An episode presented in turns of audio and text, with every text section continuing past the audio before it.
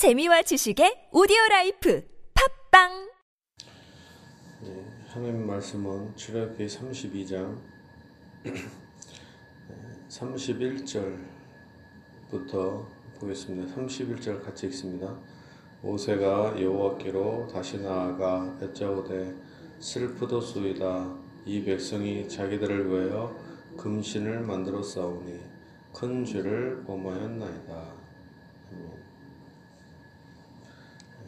예, 모세가 이스라엘 백성들이 우상을 숭배하는 것을 보고 또한 일련의 조치들을 취한 다음에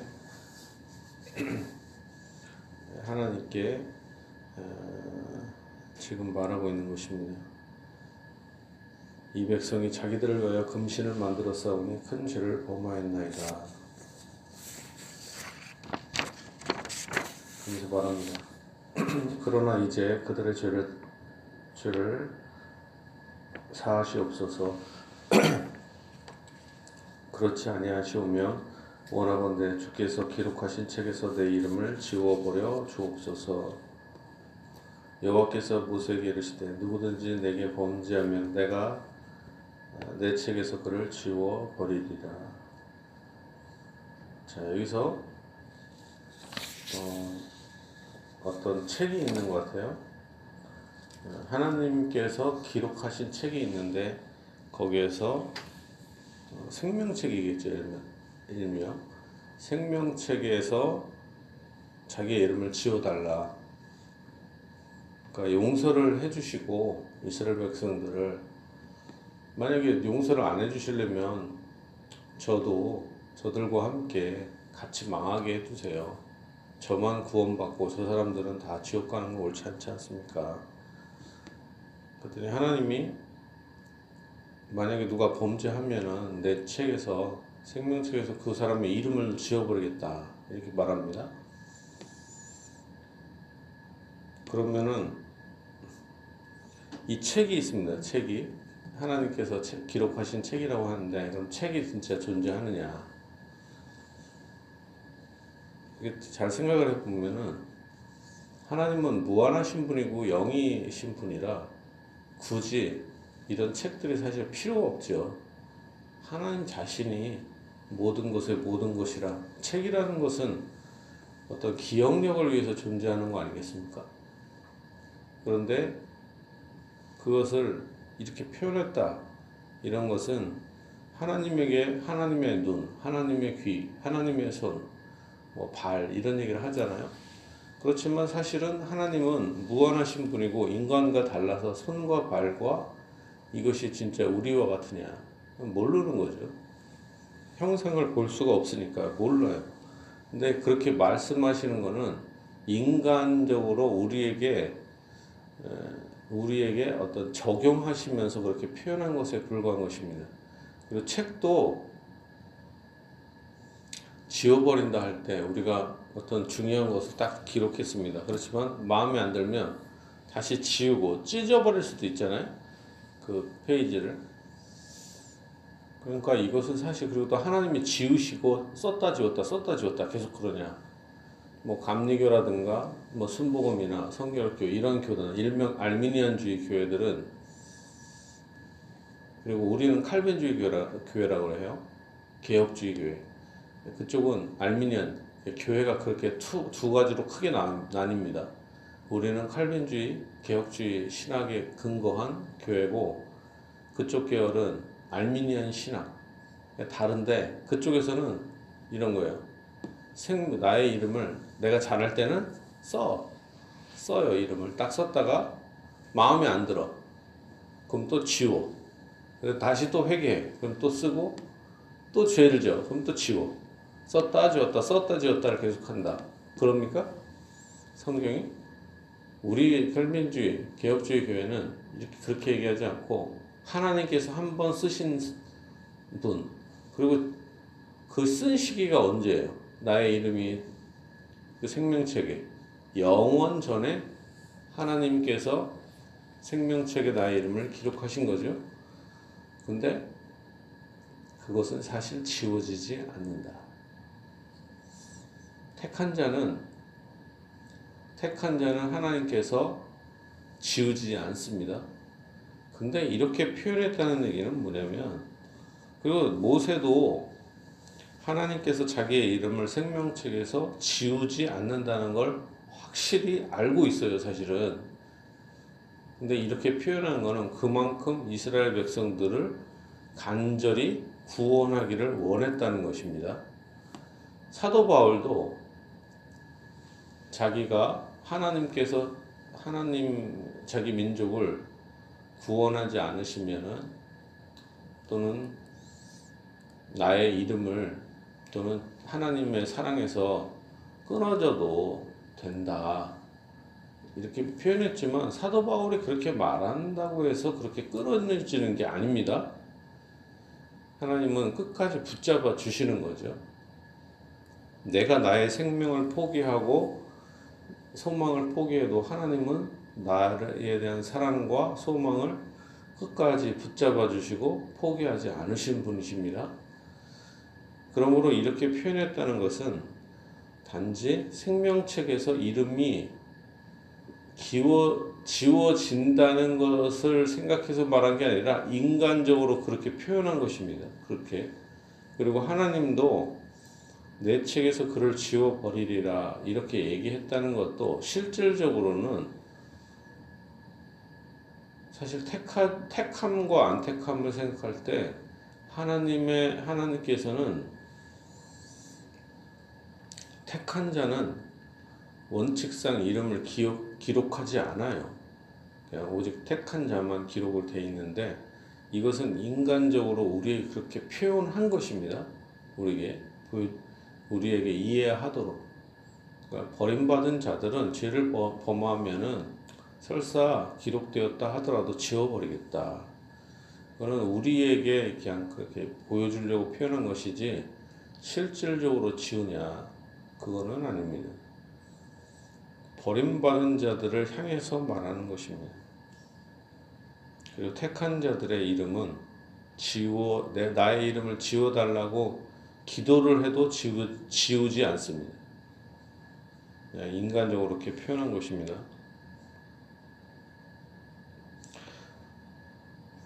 이 34절입니다. 이제 가서 내가 네게 말한 곳으로 백성을 인도하라. 내 사자가 네 앞서 가리라. 그러나 내가 보응할 날에는 그들의 죄를 보응하리라. 하나님께서 이스라엘 백성들이 가야 할 곳, 가나안 땅으로 백성을 인도하라고 말합니다. 그리고 하나님의 사자가 이스라엘 백성 앞에 간다 말합니다. 그렇지만 그들이 죄를 지으면은 하나님께서 심판하시겠다. 이렇게 지금 얘기하시고 있는 거예요. 예, 가만 걸려봐라 이제 가만두지 않겠다 이런 거죠. 여호와께서 백성을 치시니 이는 그들이 아론이 만든 바 그 송아지를 만들었음이더라. 하나님께서 백성을 치셨습니다. 그것은 그 이유는 송아지 때문에 그런 거죠. 여호와께서 모세에게 이르시되 너는 네가 애굽 땅에서 인도해낸 내 백성과 함께 여기를 떠나서 내가 아브라함과 이삭과 야곱에게 맹세하여 네 자손에게 주기로 한 그 땅으로 올라가라. 내가 사자를 너보다 앞서 보내어 가나안 사람과 아모리 사람과 헷 사람과 브리스 사람과 히위 사람과 여부스 사람을 쫓아내고 너희를 젖과 꿀이 흐르는 땅에 이르, 이르게 하려니와 하나님께서는 아브라함과 이삭과 야곱에게 가나안 땅을 약속으로 주기로 맹세하셨던 것입니다. 근데 거기에 사자를 먼저 보내겠다 이렇게 말씀을 하셨어요. 그 땅의 이름은 적과 꿀이 땅이다 이렇게 말해요.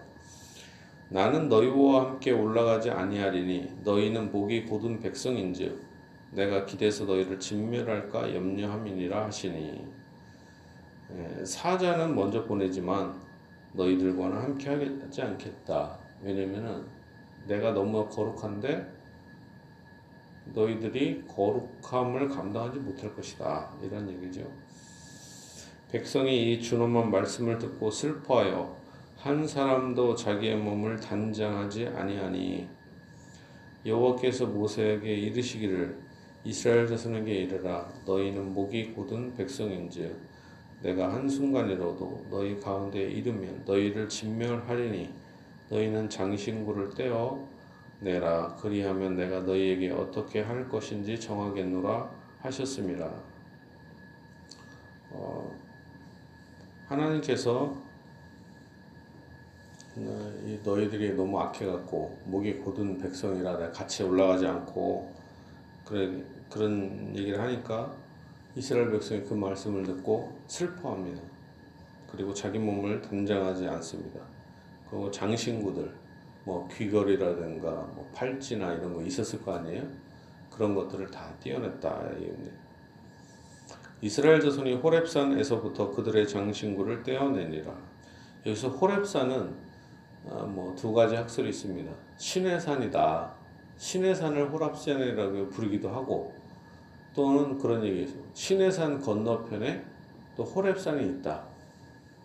결국에는 뭐 같은 얘기죠. 신의 산, 신의 산이던가 신의 산과 함께 연결된 또 산이 하나 있던가. 그러니까 신의 산으로 추정할 수 있죠. 이스라엘 자손이 호렙산에서부터 그들의 장신구를 떼어내니라.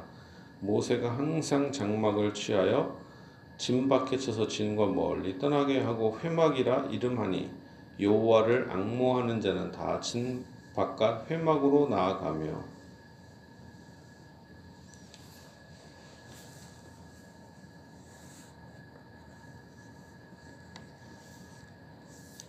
여기서 회막이라는 것은 영어로 보면 tent of meeting인데 만남의 장막, 망, 만남을 하는 어, 텐트 이걸 의미해요. tent of meeting. 그러니까 하나님을 만나는 곳이 바로 이 회막이다. 성막인데 성막을 다른 말로 회막이다. 또는 모임의 어, 사람들이 그 앞에 모여서 하나님을 만나는 곳이니까 회막이다 이렇게 부르는 곳입니다. 거기에는 하나님의 집이죠. 모세가 회막으로 나아갈 때에는 백성이 다 일어나 자기 장막문에 서서 모세가 회막에 들어가까지 바라보며 모세가 회막에 들어갈 때 구름 기둥이 내려 회막문에 서며 여호와께서 모세와 말씀하시니 아, 하나님께서 모세와 그 회막문에서 만나고 계십니다. 그에 대한 상징이 바로 구름 기둥입니다. 그걸 볼 때 하나님께서는 이 구름 기둥, 이 임재하는 걸 보면서 이스라엘 백성들이 아, 모세의 그 탁월성이라든가 모세가 중보자라는 것을 인식하게 알게 하려고 하신 것입니다. 모든 백성이 회막문에 구름 기둥이 서 있는 것을 보고 다 일어나 각기 장막문에 서서 예배하며 사람이 자기의 친구와 이야기함 같이 여호와께서는 모세와 대면하여 말씀하시며 모세는 진으로 돌아오나 눈의 아들 젊은 수종자 여호수아는 회막을 떠나지 아니하니라.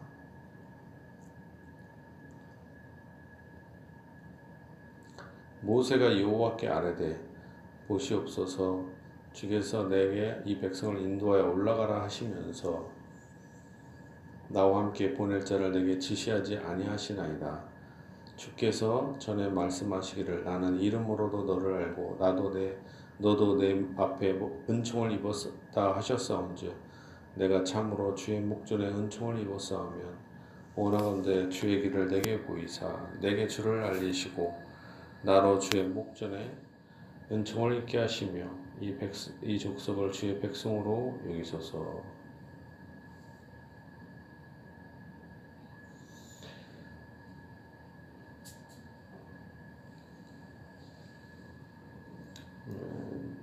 모세가 회막문에서 하나님과 얘기하고 있습니다.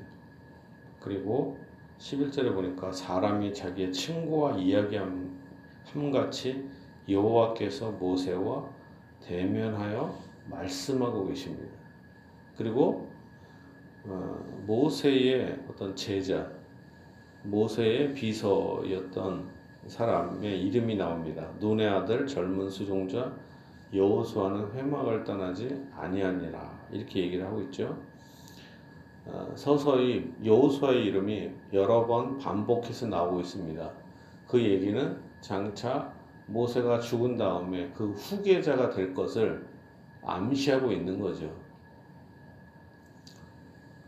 자, 일단 여기까지만 보도록 하겠습니다. 아, 우리가 정리를 한다면 하나님께서 어, 우리에 대한 사랑, 그 사랑의 기록인 생명책에서 우리의 이름은 결코 지워지지 않는다. 그러나 모세나 사도 바울은 자기 민족에 대한 구원이 넘쳐서 하나님께서 생명 책에서 나의 이름을 지워 지워서까지라도 구원하기를 원했다라는 거죠. 우리도 우리 가족을 위해서 저를 지옥 보내시고 우리 가족을 구원해 주세요. 이런 식으로 기도할 때가 있잖아요. 예, 그런 기도는 음, 뭐 좋은 기도죠, 사실은. 그, 그만큼 가족을 사랑하니까 그렇다고 해서 나의 이름을 지우고 지옥을 보내냐? 그렇진 않아요. 그러니까 그만큼 간절한 기도를 예, 모세와 바울이 하고 있는 것입니다. 그리고 모세와 함께 하나님께서는 말씀하여 주셨습니다. 마찬가지로 오늘날에 하나님께서는 중보자 대신 예수 그리스도를 통하여 우리와 말씀하시고 또 우리에게 은혜를 주십니다. 예, 이 하나님의 사랑과 그리스도의 은혜가 여러분에게 넘치길 바랍니다.